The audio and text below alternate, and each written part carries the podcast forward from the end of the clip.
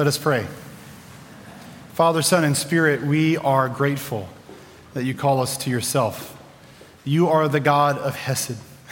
And we are grateful that you disclose yourself to us, that you want to know us and be known by us, so that we might make you known to the world. We thank you for your word this morning. We ask that your Holy Spirit would come, that you would cast light on your scriptures, that you would cast light on our hearts, and that you would teach us how to love like you love. In Jesus' name, amen.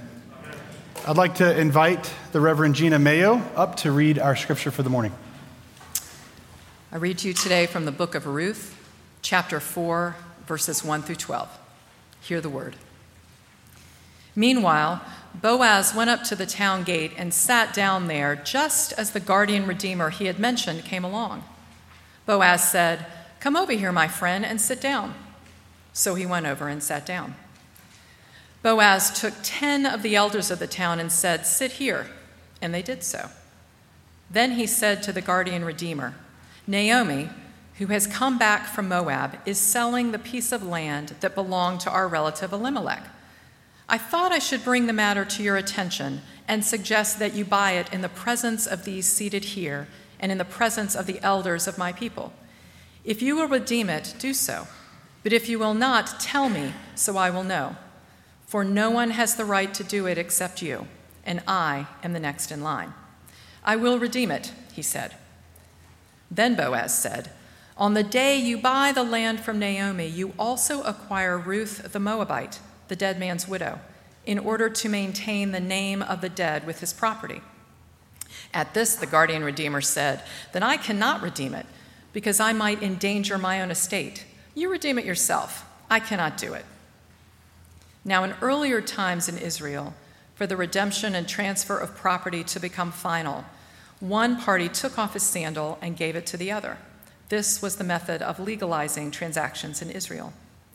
So the guardian redeemer said to Boaz, Buy it yourself. And he removed his sandal. Then Boaz announced to the elders and all the people, Today you are witnesses that I have bought from Naomi all the property of Elimelech, Kilion, and Mahlon.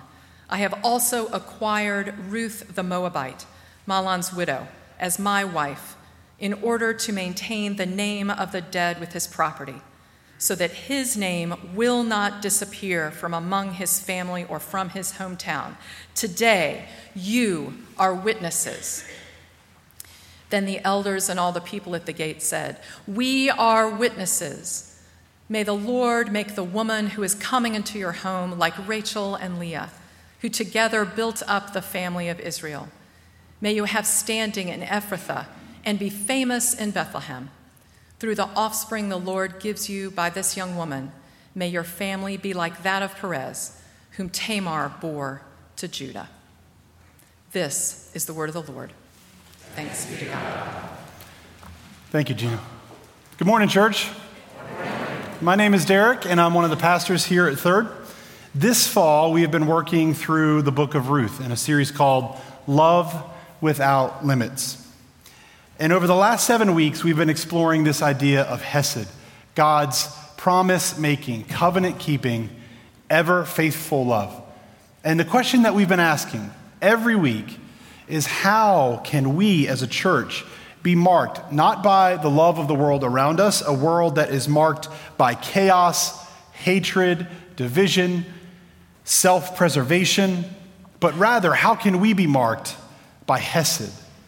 By God's love. Last week, Nan did a masterful job of unpacking how love risks. This week, we're going to discover how love redeems.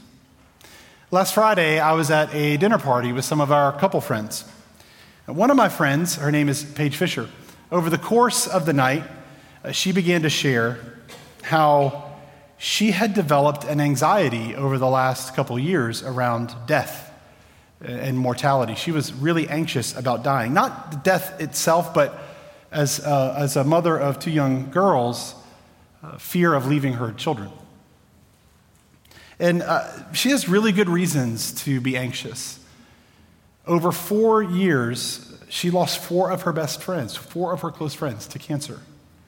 And Paige is uh, particularly um, accident prone. And so something that might be uh, mundane or normal for you and I will uh, often end up in some uh, hilarious and crazy injury for her.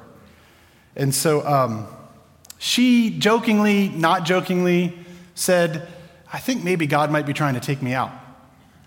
And we laughed. And then uh, she told this story. So, about three weeks ago, she called her mom in a state of particular anxiety. And her mom did what all good Christian moms do uh, she helped her calm down, reminded her of God's love. She said, Paige, look, your days are numbered.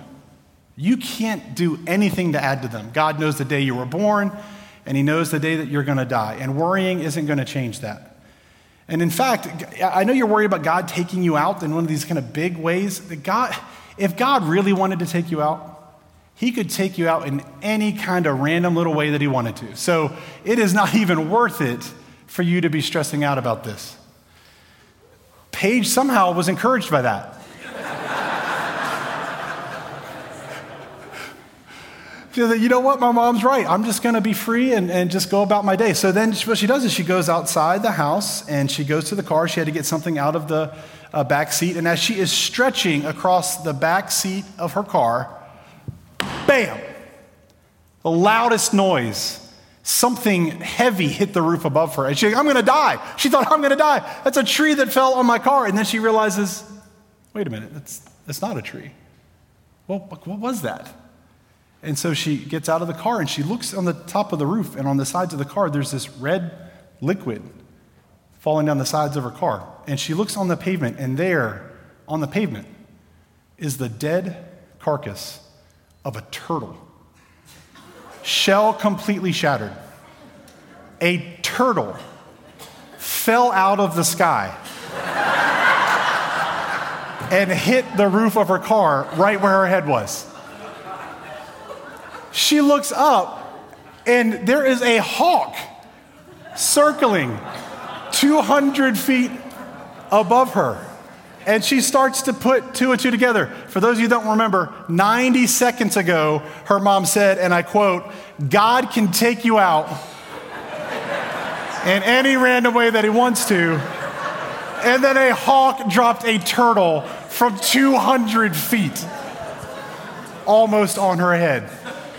The table, we were in tears with uh, laughter and uh, shock, and someone at some point said, uh, I take it back, actually. I think Jesus is trying to take you out, Paige. I, think that's, I think that's what he's trying to do. That is a hilarious story. It is a funny story. And we have to tell stories like that when we talk about death, don't we? Because we have to soften the blow. It is one of the most difficult and terrifying things for us to talk about. And, and it's everywhere. Death is everywhere, it is inescapable. We cannot escape the reality of it. Three days this week, 72 hours, three acts of horrible, hate filled, murder in places that, that typically for us are safe. Grocery store, where we work, place of worship. And the question that should burn at the center of the heart of the world is this can something save us from death? Is there anything that can deliver us from death? It is the question.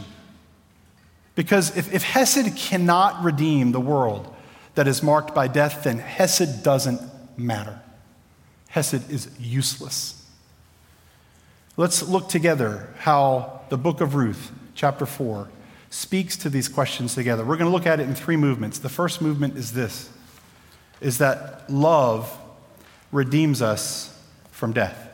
We're in chapter 4 this morning. And chapter 4 serves as the climax to the story of the book of Ruth. And it is important at this moment to remind us okay, what's at stake in this story? And what at stake is this Hesed itself. Because death is the enemy of Hesed. One of my favorite quotes about death uh, goes like this There are three deaths The first is when the body ceases to function. The second is when the body is consigned to the grave. And the third is that moment, sometime in the future, when your name is spoken for the last time.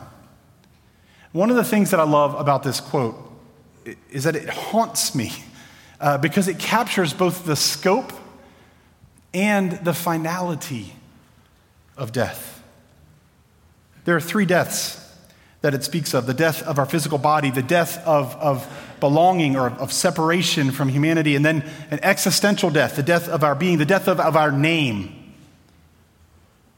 And what's amazing about Ruth chapter 4, you see each of these kinds of death nipping at the heels of our characters, threatening the hope of Hesed.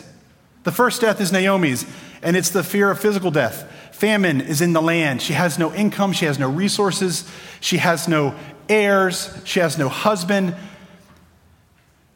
Her looming physical death is inescapable. And that's true for us too. One day, when I die, my body will catastrophically fail. In its most basic functions, my neural synapses cease to fire, my heart will stop beating, my lungs will stop breathing air, my eyes will go dark. It's inescapable. The second death is Ruth's death. It is not a physical death, though that does loom on her horizon. Hers is the death of separation, a death of belonging to community. She is a foreign woman in a foreign land, of a foreign God. Now, she has given her life to the Lord. Uh, but the only person she can claim in this place is Naomi.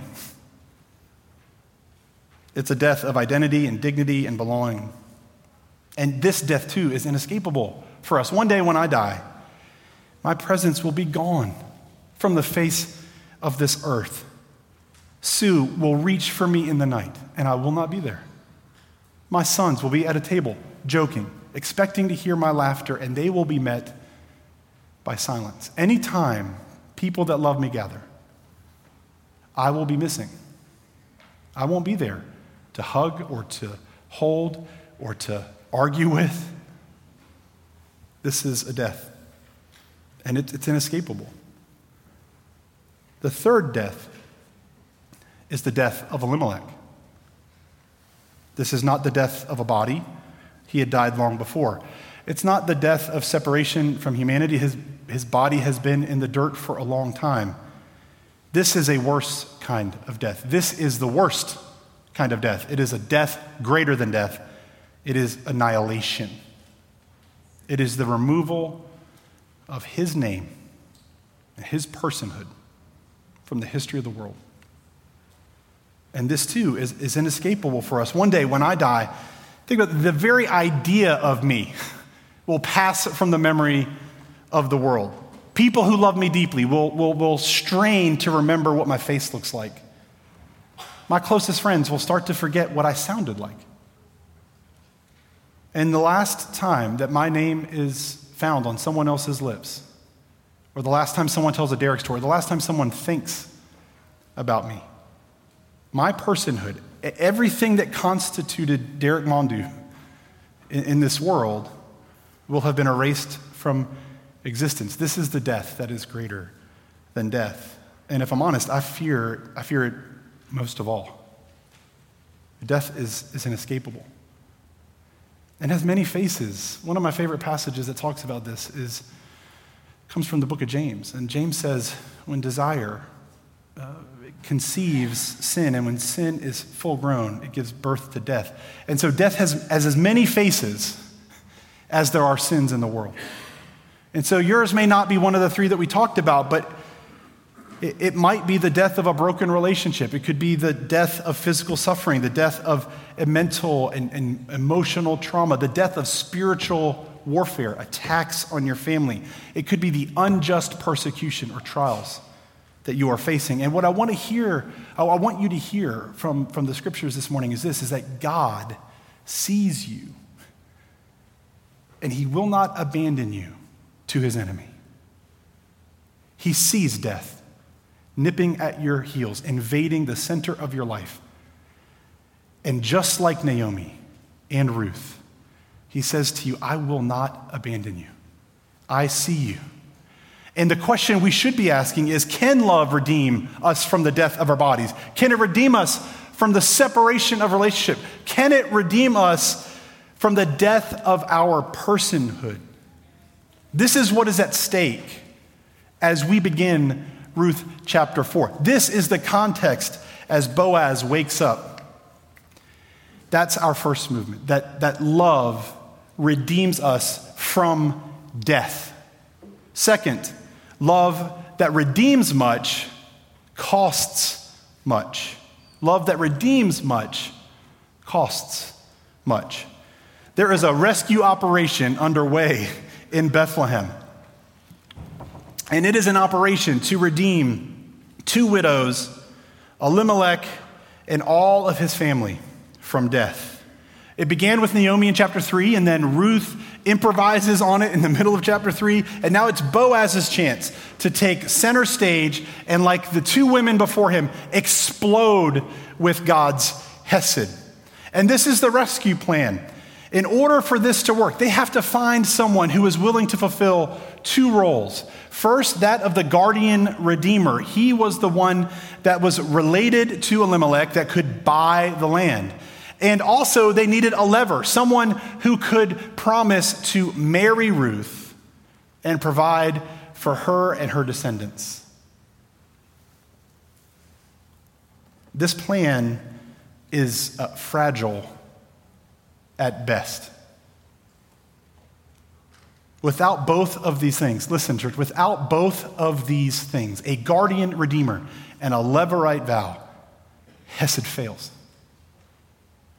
Hesed fails in our story and death wins. Now, the good news is that Boaz wants to be that man. The bad news um, is that, for all intents and purposes, this is a horrible plan. this, is a, this is a really bad plan. It has holes so big you could drive schools of buses through it. First, uh, there's another guardian redeemer who is closer in line than Boaz. Boaz doesn't even have the right to do this. His name, as we'll find in the text, is Mr. So and so. I'm not joking. That's the best translation of the Hebrew. Mr. So and so. Now, here's the reality Boaz knew the man's name, so did everybody in the text. We'll come back to it in a minute. The author's trying to say something powerful about the cost of Hesed. But Mr. So and so is the one who is closest in line, it's his first right. Second, there's no legal responsibility for him to marry Ruth. It would be very unwise. We'll talk about that in a minute too. So if Boaz makes his desire known that he wants the land, the odds are that this guy could just buy the land, not marry Ruth, and then they would both continue to be in peril. Death wins. And third, there's a famine in Bethlehem at this time. And so Mr. So and so is highly incentivized to, to take the land and run. to buy it and uh, to do nothing else with it, to not redeem and, and, uh, and marry Ruth or to redeem Elimelech and his family line. And so what's happening is Boaz has to thread a needle for Hesed to win.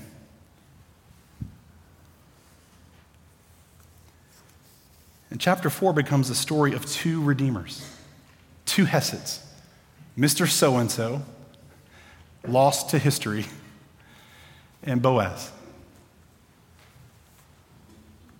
So Boaz gets right to work executing this plan. He sets himself up in the city square. Now, this would have been the most prominent entrance into the town. It's the heart of the community of Bethlehem. It's the center of government. Um, if something important was going to happen in Bethlehem, it always happened here in the square there's a good chance that he would be able to see Mr. So and so, and he does. He tells him, Hold on, wait, sit here, I'll be right back. He gathers 10 elders as they pass by to build a quorum. Okay, we're gonna have some legal transactions that go down. You guys all sit here. He's pushing the agenda to make this meeting happen. And we're gonna find right now that there are two great costs working in this interaction for Boaz. The first is this It's the cost of his reputation. He is risking his reputation. He is putting all of his social capital on the line. He has been described as a man of character and integrity, and he is going to use every ounce of it right now to convince these people to do something that is ridiculous. But it could cost him. At any point, someone could say, No, this isn't your plan. This is the plan of those women. It's, he's, he's risking his reputation. He's also risking his resources, his life, his, his inheritance, his actual capital, not his social capital, his actual capital, all to redeem from death. So let's look at the first. How does Boaz risk his reputation, the influence of his good name? Well, he immediately puts the pressure onto Mr. So and so. He tells him the situation about the land. He's honest and has integrity about his desire to want to buy it back. And he gives the man the chance to redeem it. At this point, the decision is a no brainer. uh, there is uh, very little uh, money that he could, uh, for, for very little money, that Mr. So and so could could carry out a very important family duty, could, could raise his reputation in the community, and, and probably make a little bit of money by working the land. And so he says, Yes, I'll do it. And this is where Boaz throws the curveball. Verse 5.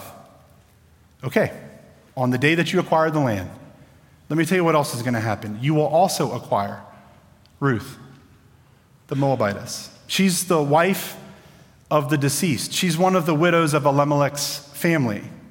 You have the responsibility to marry her.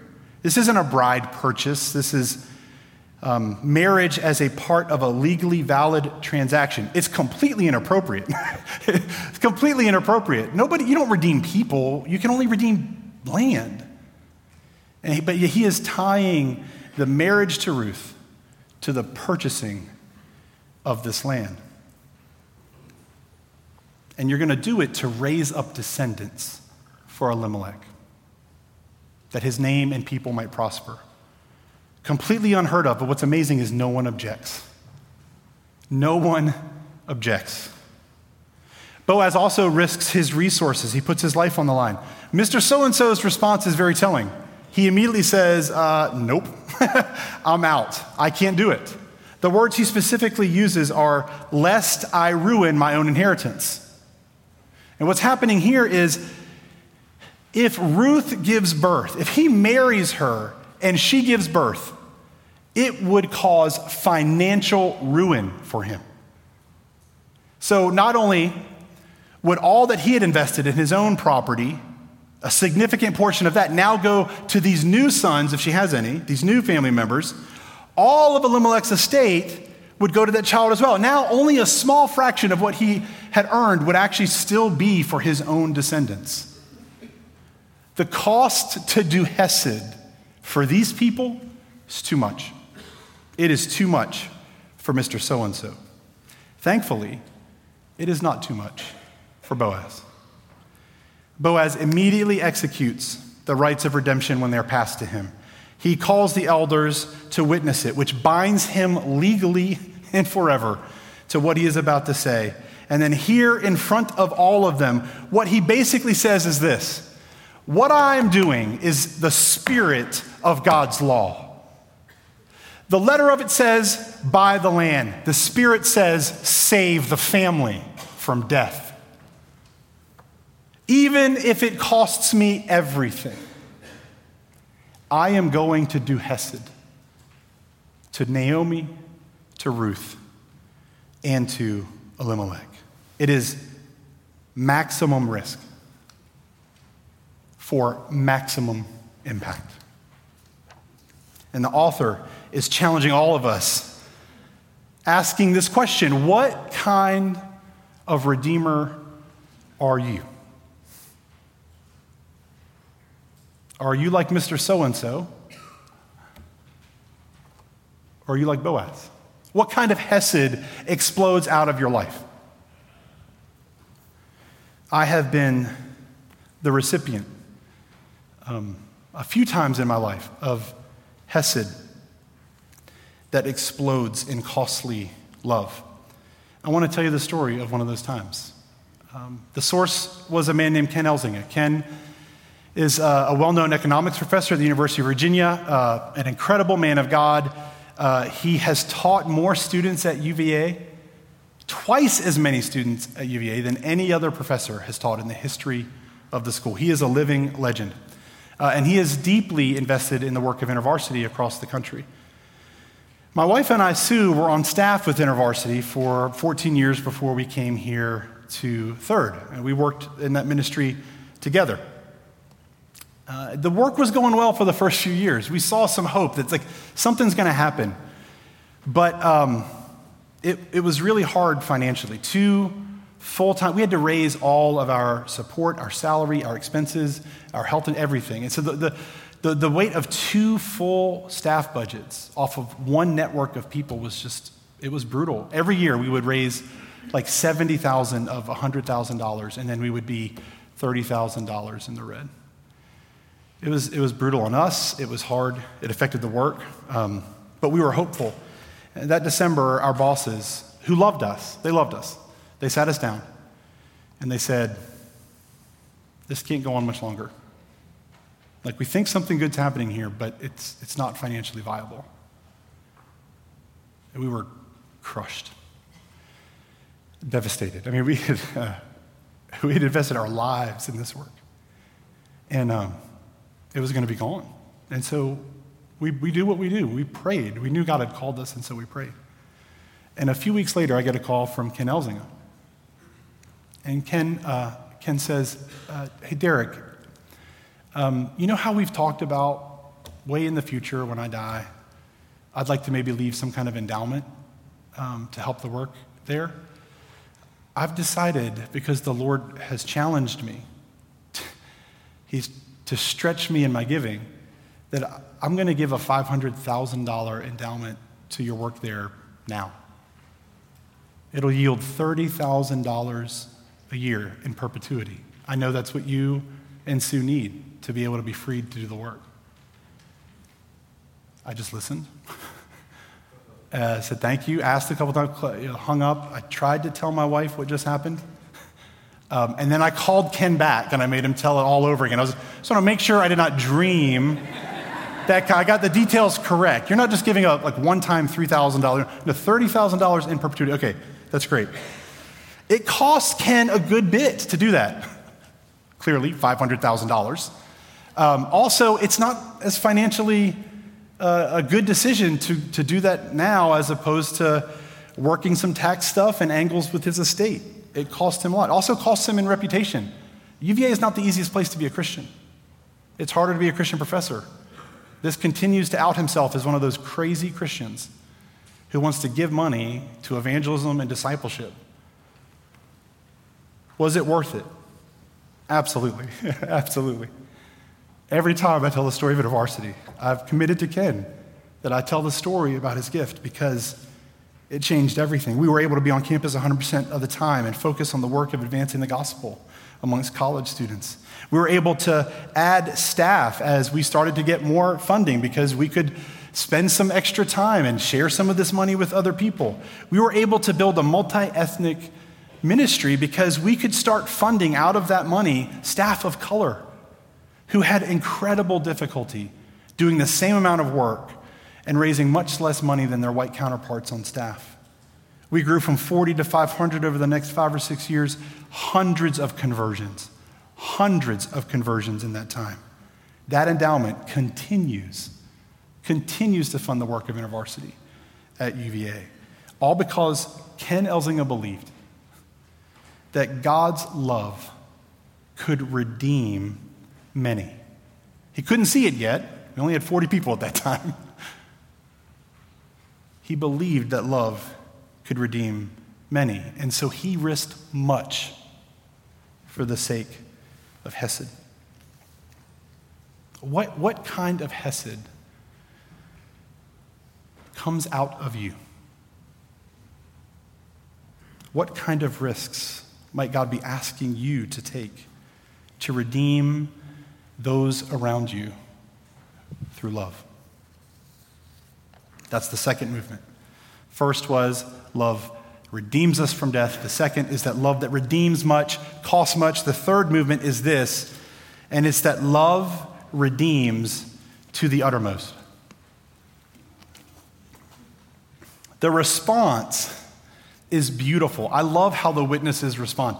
They don't know what to do. What they have seen is so radical. They have seen God's Hesed in human form in front of them. And the only response they can do is to just emote in blessing. blessing just comes out of them. It's beautiful.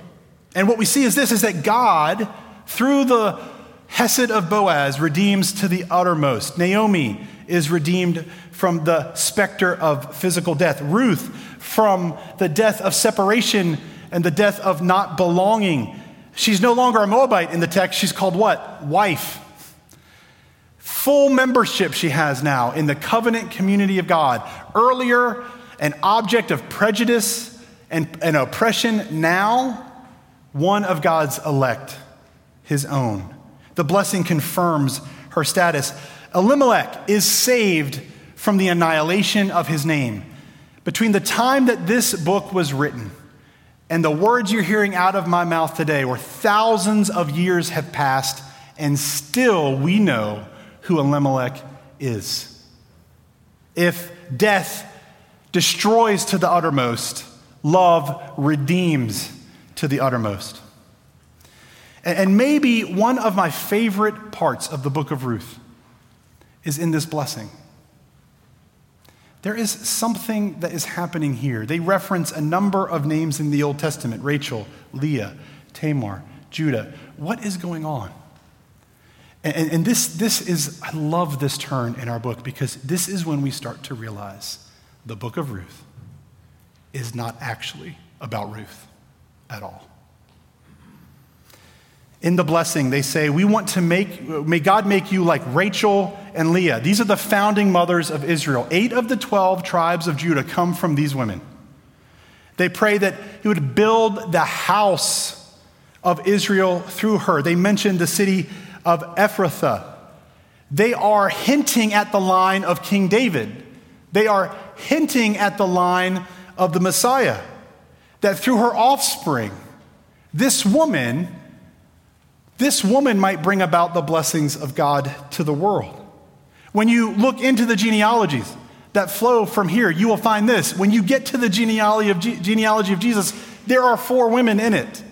I love what Paul Miller says about this. He says it this way Four women in Jesus' lineage. There's a prostitute, who's Rahab. There's a woman who pretended to be a prostitute, Tamar. There's a woman who acted a little bit like a prostitute, Ruth. And there is an adulteress, Bathsheba. And these women all prefigure the most scandalous woman of, that God would use in history the mother of the Messiah, Mary, a teenage girl whose character, name, reputation, and standing would suffer greatly. Why? So that the world could be redeemed from death by love in her son, Jesus. Isn't that beautiful? Don't miss it, brothers and sisters. This, this is proof that God Himself is initiating His own rescue plan. I love the way that one commentator put it. It said this three ancestors of Jesus pouring out their lives for one another, sending signals like three glowing flares in the night sky that there is a better way than the world's way to love. Amen? Amen. This is triune love. Human beings pouring themselves out in Hesed for each other. God has initiated his rescue plan. It is his son, Jesus, and through his name that one day the world will be redeemed, bought back. Not, not just you and I from sin and death, but all of the universe, the entire cosmos will be redeemed through this man. He gave himself as a ransom for many. Hallelujah. Hallelujah. I love that as the drama of this book unfolds. Isn't that beautiful? It's not really about Ruth or Naomi or Elimelech. It's a parable. This book is a parable about how the covenant God, the Lord, redeems the world from the death that is worse than death. And he does it through his love. I want to close with this. Every time you read a passage of scripture, you should ask yourself this question. It's a great habit to get into. Who am I in this text? Where do I see myself in this passage? There's lots of places that you could go. Uh, you could try to see yourself as Ruth or Naomi or Boaz, but I, I think, um, I think I know who we are. I think we're the elders.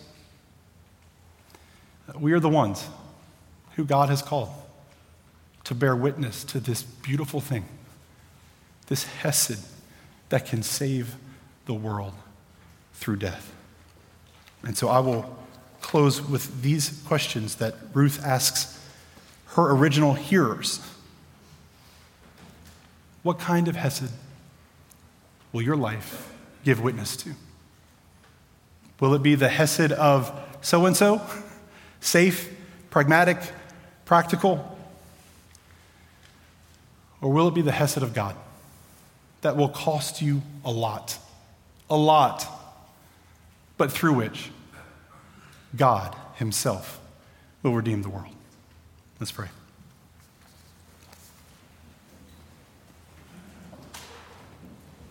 Father, Son, and Spirit, we praise you. Even as we confess our fear of death, even as we confess our inability to even understand or comprehend, much less embody a Hesed like this we pray and ask for you, God, not to waste our greatest sorrows and suffering. Oh God, do not waste the places where death is nipping at our heels or invading our lives.